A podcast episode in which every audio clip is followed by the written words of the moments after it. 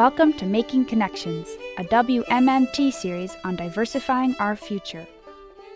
Hi there, Benny Becker here, and today we're talking about internet access. A lot has changed over the last year, and if you believe the hype, there's a lot more change to come. This episode, we're going to run through the reporting I've done over the last couple of years about internet and the tech economy.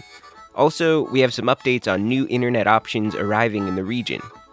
The first story is from a bit over a year ago. I went to visit two eastern Kentucky counties that were among the first to give every home and office a high speed internet connection. Alicia Tanfield lives with her husband and two daughters in Annville, Kentucky, population 1,095. It's one of the bigger towns in Jackson County, surrounded by grassy fields and rolling hills that inspire the slogan, Where the Mountains and the Bluegrass Blend.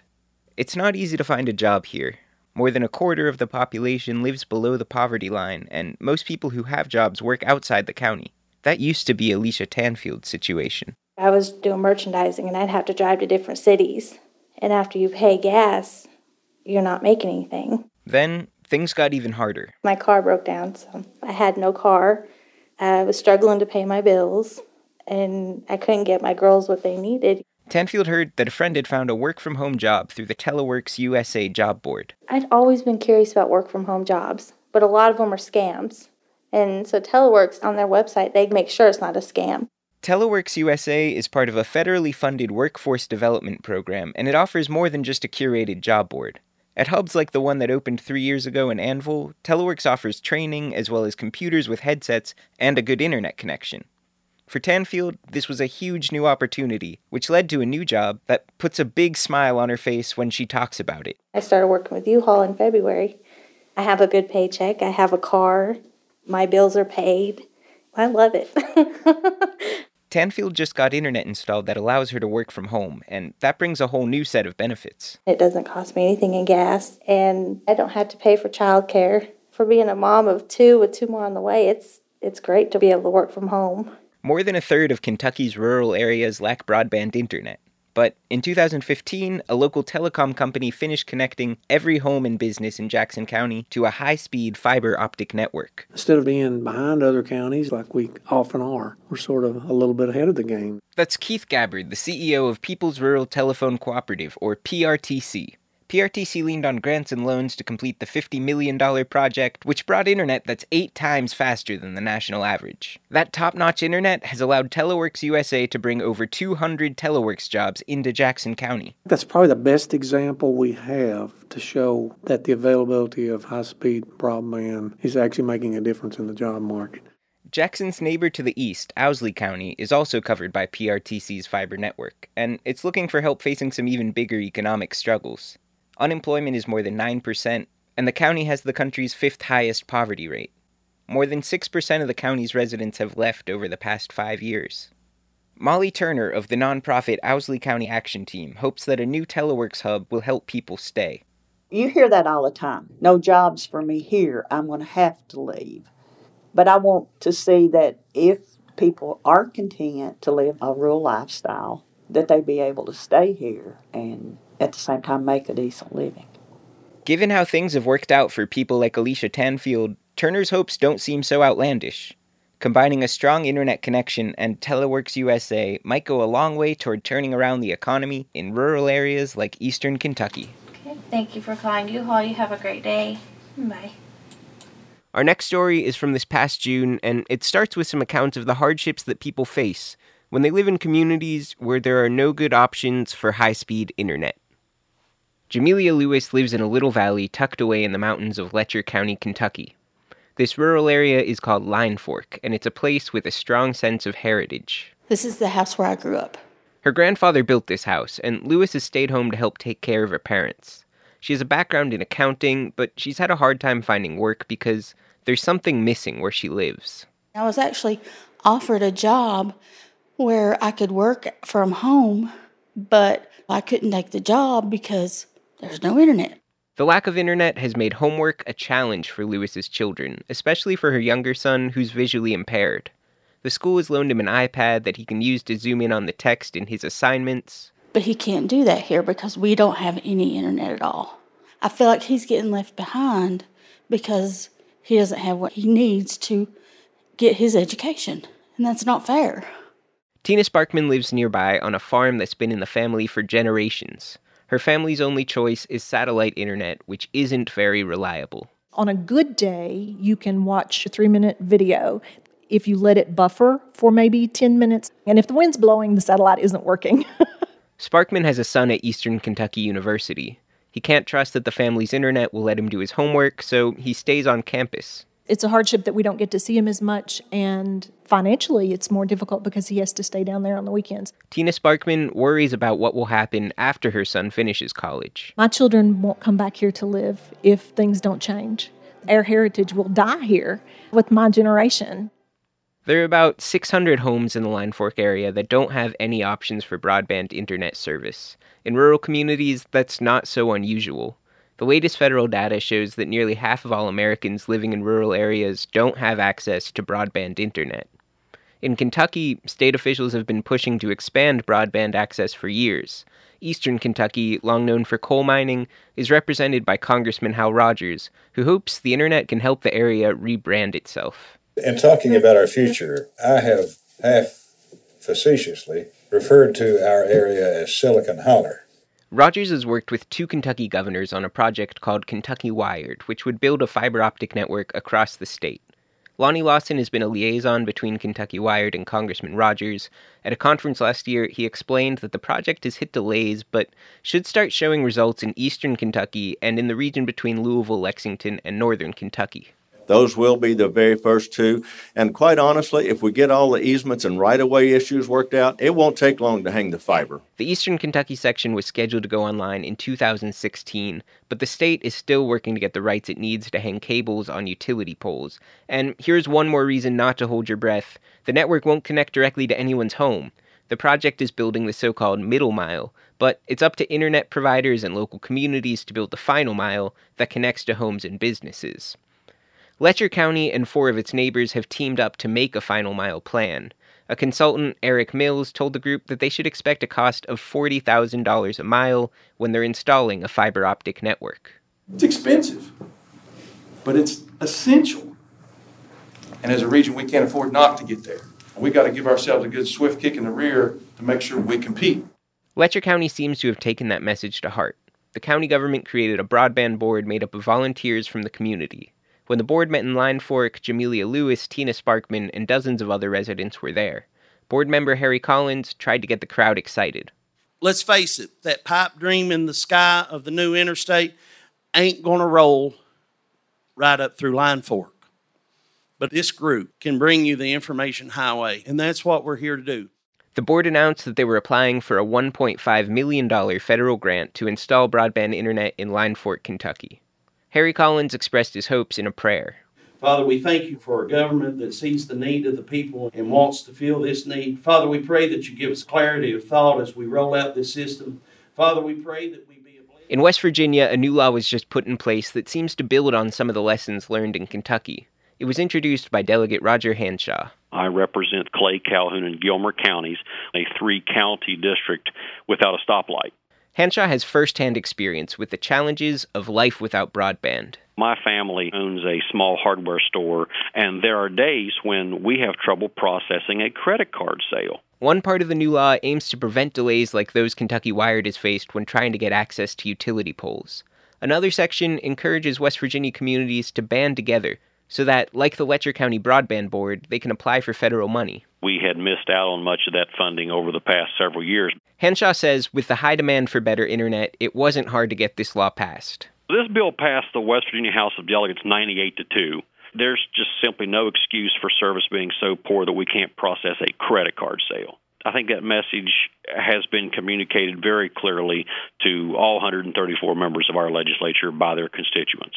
It may still be years before these communities get access to broadband internet, but in places like Line Fork where people are coming together, hope is within reach. I'm just hoping my little boy can do his homework, can get his education. This is Mountain News and World Report here on WMMT. I'm Benny Becker. Our episode on internet access continues with this story from July. We're going to zoom a little further out and travel to Appalachian, Ohio for an Appalachian Connectivity Summit.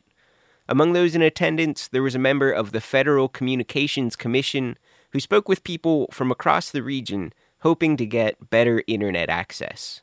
Across the Ohio Valley, more than 2 million people don't have any options for fast and reliable internet. That creates a lot of challenges for people like Heron Linscott, a sophomore at Federal Hocking High School in southeast Ohio. At home, she says she can sometimes get internet on her phone if she stands in the exact right spot, and even then, only for about 20 seconds at a time. Linscott says that makes it hard for her to keep up with school. My teachers, they'll say, oh, well, that worksheet's online. Oh, that video's on Google Classroom. I can't get to it. There's no way. So it's just, it's tricky. Linscott was among those who got to share their story with FCC Commissioner Mignon Clyburn at this town hall meeting in Marietta, Ohio. I am especially moved and troubled about what I've heard today.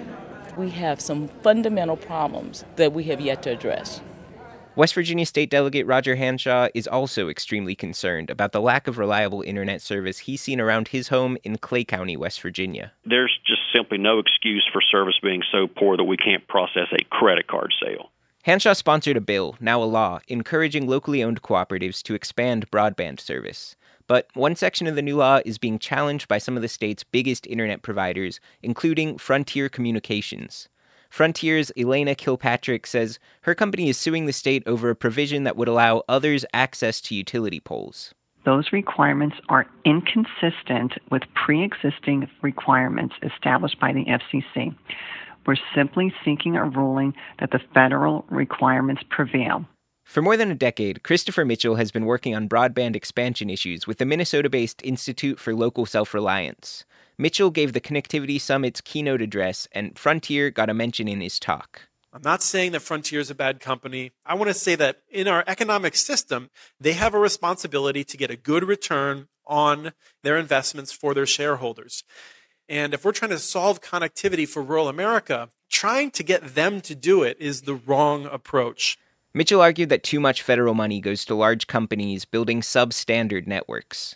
He hopes that in the future, more money will go toward local governments and cooperatives who have more incentive to build long term solutions like fiber optic networks that could meet their community's needs for decades to come. From WMMT Whitesburg, this is Mountain News and World Report. I'm Benny Becker. The stories you've heard in this episode were ones I made with the Ohio Valley Resource, a regional collaboration made possible by the Corporation for Public Broadcasting and WMMT. Music on this episode comes from June Apple Recordings. Now, we're going to shift gears and hear about two local efforts to improve internet access here in Letcher County and throughout the region. First, we have this conversation between WMMT's Mimi Pickering and two men who are trying to bring a new kind of internet connection to Whitesburg, Kentucky. Well, why don't we start out? Why don't you introduce yourself? Yeah, I'm Don White. I'm the Director of Engineering and Integration with FiSi Technologies, based out of Madison, Wisconsin. And I'm Michael Clemens. I'm uh, president of Gigabeam Networks out of uh, Bluefield and Rich Creek, Virginia. So you all are here because there's something new going on in Whitesburg. Could uh, one of you tell us what's happening? Yes, FiSi Technologies has partnered with Michael's company, Gigabeam Networks, to build out a broadband wireless network for the city of Whitesburg. Um, we've got two sites now on air, and we're doing some initial testing and getting ready to launch the network within the next couple of weeks. And is there um, something some new technology or something different about this effort? Yes, our our deployment is it's a it's a wireless broadband. Um, so no cables, no phone lines, uh, using LTE, which is the latest 4G technology that all the wireless carriers use. We've actually been doing fixed wireless since 2004. Uh, we're in seven counties. This is the furthest west we've went. Um, but it's actually only about 40 miles west of our network. So we're actually very close to, to Whitesburg. How does this technology, could it help a rural area? The beauty of the wireless network, wireless connectivity is we eliminate all the work, all the effort it takes to run cable to houses, etc., just by putting up towers or installing our equipment on existing towers. And then we use that radio link to the customer to provide that um, that connectivity. In a rural area like this, it is, in many cases, probably the only realistic economical solution. I think the idea of being able to come into a rural community and very quickly deploy a wireless broadband network. That's what we're wanting to do. And we think this deployment will very easily show that it's a very viable approach to providing broadband into areas that are considered tough to get connectivity to. This technology is pretty much, we've seen, the only viable way to extend the network into West Virginia and Virginia and Kentucky. We already cover uh, Union, Mer- uh, Monroe County, parts of Mercer. Uh, we're just going further north with that, uh, and then looking at going west toward Whitesburg as well. Y'all want to tell me about the event on the 9th of September? What's going to happen? Yeah, we're we're throwing a party uh, to launch the network. Food, entertainment. It's at the uh, Riverfront Park by the hospital. The service will be available for sign up from there. So, is the hope that the the um, system will expand beyond Whitesburg? Definitely. Um, uh, everywhere we, we do these deployments, uh, we usually pick a city or a town like Whitesburg uh, to start with and then grow it from there. Uh, basically, wherever the demand is, we'll be there. And wherever your towers can reach to? Correct. or we build them to reach to. Now, there's some people, I know Christopher Mitchell does a lot with municipal projects and stuff. But he keeps saying, "Oh, you still got to have that fiber optic." Wireless had limitations on speed, but now as we're seeing the technology breakthroughs that are coming down the road, 20 gig, I mean, 20 it's, gigs it's it capacity, truly is. just what's being started. done in the lab is pretty amazing Yep. right now, and that just indicates that it's not that far from becoming reality in the, you know, in a normal network deployment. Well, thank you. It's been fun. That was WMMT's Mimi Pickering speaking with Don White and Michael Clemens, who were launching a new wireless broadband service here in Whitesburg on September 9th. Next up, an update from another local broadband service that's in the process of rolling out fiber to the home and other technological upgrades. We'll start off, would you mind each introducing yourselves? Uh, Archie Everidge from Hindman, and I'm the general manager of TVS Cable. David Thacker from Hindman. I'm the assistant general manager. All right, thank you so much. So, I guess the first thing I wanted to ask is just what's new with what you all are offering in terms of internet service? Pretty much every customer will get an upgrade in speed. The packages that had 3 meg upload speeds, uh, they've just gone to 5 meg. When we do the uh, restructuring of our packages, we'll only be offering 6, 10, 15, 25, 50, and 100 meg packages. We currently offer 25 and 50 meg with 5 meg upload speeds. We that's the highest packages we offer now. So we'll be going on up to 75 and 100 meg. We also currently offer 1 gig service in the city of Hazard. And we are in a major project in the city of Whitesburg to do a fiber to the home. Uh, we currently have hundreds of miles of fiber actually uh, all over Letcher County. So we're expanding on that. We're taking it on to the customer premises. So it'll be fiber all the way to the home. But, you know, we're starting in the city. And uh, as we do that, we'll be offering the gig service as well in the city limits of Whitesburg. How, how quickly have these speeds been upgrading? Is this a big jump from where you were, say, a year or two ago? We've been in the internet business since day one. And uh, as the need arises, uh, so does the equipment and, and the technology comes along to to be able to do this with. And it seemed like it's evolved a lot quicker in the last couple of years. Things have really been moving fast. So the need is arising. People are working from home more. They're needing more speeds, period, upload, download. And the ultimate means that'll get us all down the road for many years to come is this fiber to the home. It just won't get any better than that. You just change the equipment on each end to upgrade to whatever else we may see develop down the road. So a year ago, 10 was the fastest, and now you're we're closing in on 100. Is that right? Correct. And by the way, we only had 2% of our customers on 10 meg back then. So uh, then all at once there was a, a super need came along, seemed like, and more people started working from home as this economy is taking a turn, if you might say, for the worst. But anyway, the equipment that we put in was uh, made it easier for us to just do all those higher speeds at one time. Another thing you got to consider here the cost of bandwidth. we have to buy this bandwidth to send everything out of here on, uh, has come down drastically in the last year. That's made a huge difference. It's made it much more affordable for uh, justified to create, increase the speeds. That's another reason why we're able to do this. We just happen to be one of the partners that are involved in the Appalachian Wireless East Kentucky Network, and we're able to buy bandwidth together to share in that. So uh, that's really a big deal to be able to uh, uh, help provide a better service to Letcher County. You know that I feel like that's the place where people are saying that Kentucky Wired could make a difference is creating more competition, dropping prices on connecting to the backbone. Is that do you feel like that would affect you all at all if they do finish the Eastern Kentucky ring they've been talking about? A couple of years ago, it could have made a difference. And they would like to think that's because they created this program that it helped drive the prices down in the market. But from what we've seen and the way we've watched it, you know, in the last few years, not necessarily so. The bottom line is it has dropped to a point where I don't see that having an effect with us at all. No, I don't think it'll make any impact on that for us. I think the only people that'll make any kind of impact on will be government offices themselves. Are you all feeling kind of pressure from the new, like in Whitesburg, there's this new wireless tower. Is that something that that's you know put pressure on you to have these new plans? Is there a connection at all? When you talk about the wireless situation there, we don't.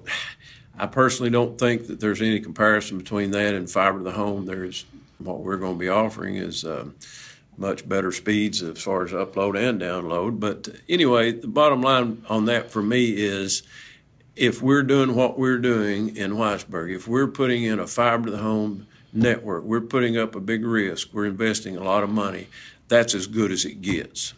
In a rural area like we're in, even in the city of Whitesburg, uh, how can you compare that to the city of Lexington? Look how many homes they have per mile of the same cable investment that we have here the cost here is going to be very similar to what it would be in Lexington. We average about 25 homes a mile in Letcher County. Uh, what's Lexington going to do? And they've got average two and 300 a mile. Much more potential to be able to succeed uh, to have that kind of revenue. I guess I've heard some criticism of how the federal government's approached this in that they've tended to give more money to bigger companies expanding broadband. So I'm curious from your all's perspective, what what is when it comes to I guess expanding internet access, especially you know around here in rural areas. What what is different in the way that you all approach it than compared to how some of the bigger companies do? Well, the way I understand it right now, the, the bigger companies are not expanding at all in rural areas. We're we local have. people. This is what we this is what we do. We provide local service. They're, you know, AT and T, which is over in Letcher County. They're more worried about New York City where they serve, or Los big Angeles. Chicago, Atlanta, these big huge areas where they serve, and they supplement small areas like Letcher County out of these large areas. So they're not really as concerned about them we're from rural area. We're a local company. This is what our business model is built around, and this is yeah. Uh, it's what we do. We don't we, we don't have the two or three hundred homes a mile. We know that we have to accept what we've got, and so therefore we try to be extremely conservative uh, we are constantly reinvesting what we have back in our company, back in our system to make it right. And uh, ne- neither one of these bigger companies that we know and that we've seen have any plans to expand and do fiber to the home. And on the old DSL type facilities, they're not going to be able to offer higher speeds. On copper facilities, they cannot offer any higher speeds than what they're doing right now. Um, so, I mean, you know, we're the ones out here that's taking the risk. We're, but we're, as David said, this is our business model. That's what we've done all these years. And it's no different now than what it was with cable TV. And uh, I can tell you, once we get the electronics in that we have ordered in place and will probably be installing here in a couple of weeks in Letcher County, we're going to be set for some time to come over there. Yeah, we're going to. That's going to be a big deal as far as offering just about any speed, hopefully in the entire county pretty soon, but we know we'll be able to offer it as we get fiber the home yeah. in in in uh, Whitesburg area. Is there anything else that um, you all would want to make sure that people understand about? People really need to understand that the more devices they're using in their home, the more they're using the network, uh, the higher speeds they're going to need. That's where we're getting into problems. So a lot of people uh, think that we have trouble with the network. We go out and check the situation out. There is no trouble. It's just that uh, they're trying to do too much with what they have. So uh, at that point, we need to work with them and help them understand that more. That, that, you know, and they need to experiment with bumping up their package. You know, that's the reason why there is more packages being offered now is because people's needs at home is growing. So yeah, it costs a little more, but it costs a little more provided, and that's just kind of the way the way it happens to be for uh, any new customers anyway. They can get a 50 meg package for $50 and there's no installation fee. No contract on that either. No contract at all because we were so convinced once they try it, they're going to really like it that there's no need for that. Uh, then we also have a 25 meg package for $40 a month. Same situation there. And uh, in the areas where we are offering it, we've already gone from uh, 2% of our people taking 10 meg to probably around 20% of our people that's either on 25 or 50 meg packages. Thank you so much for taking time to explain all this. Thank you very much. That was Archie Everidge and David Thacker of TVS Cable. This is Mountain News and World Report on Real People Radio, WMMT. I'm Benny Becker. Throughout this episode, you've heard a lot about how a better internet connection has given many people the opportunity to work from home. For our last story, we have news about a program that's helping to create a whole new industry here in the coalfields, using computer code to create apps and websites. TechHire Eastern Kentucky recently ended its first year, and there's been some dispute over the program's success. For this last story, we meet one of the program's trainees and hear from organizers about the lessons they've learned. This time last year, Melissa Anderson was unemployed and trying to figure out a way to keep her Pike County, Kentucky home from getting repossessed. I have lived in that home for 20 years and I built it. You know, for me to lose that home would have been devastating.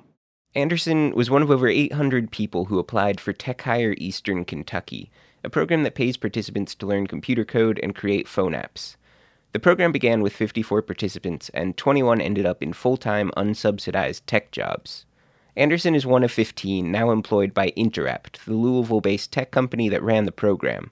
She says she's now caught up on her mortgage payments. I am working in their marketing team and analytics, doing reports of how many people are actually going into their app, things of that nature. So I'm a numbers girl. There's been controversy about whether the program created enough jobs, but plans are in the works for a second round of the federally funded program to start in the spring. Jeff Whitehead is director of the Eastern Kentucky Concentrated Employment Program, and he administered the nearly $3 million grant that funded the training. He says the second tech TechHire Eastern Kentucky will be run with multiple tech companies as partners. It wasn't the results that we had hoped for, but if we hadn't had that humongous expectation, we'd be pretty happy. What we learned is that we need to create a broader spectrum of employers Ankur Gopal, CEO of Interapt, says his company will continue the work of training tech employees in rural communities, whether or not they take part in the second round of Tech TechHire Eastern Kentucky. We're looking at sites in Kentucky. We've been approached by the state of Wyoming, and we're in the process of announcing applications opening for those sites. Kelly Cheney is a dean at Big Sandy Community and Technical College, which hosted TechHire Eastern Kentucky at its campus in Paintsville.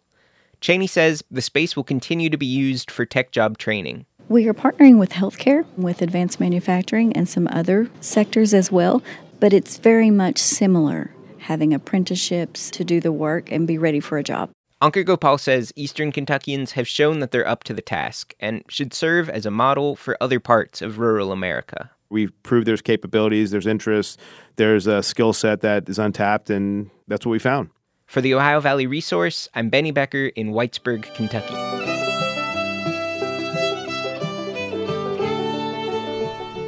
Making Connections is brought to you by WMMT Mountain Community Radio. Find out more at makingconnectionsnews.org.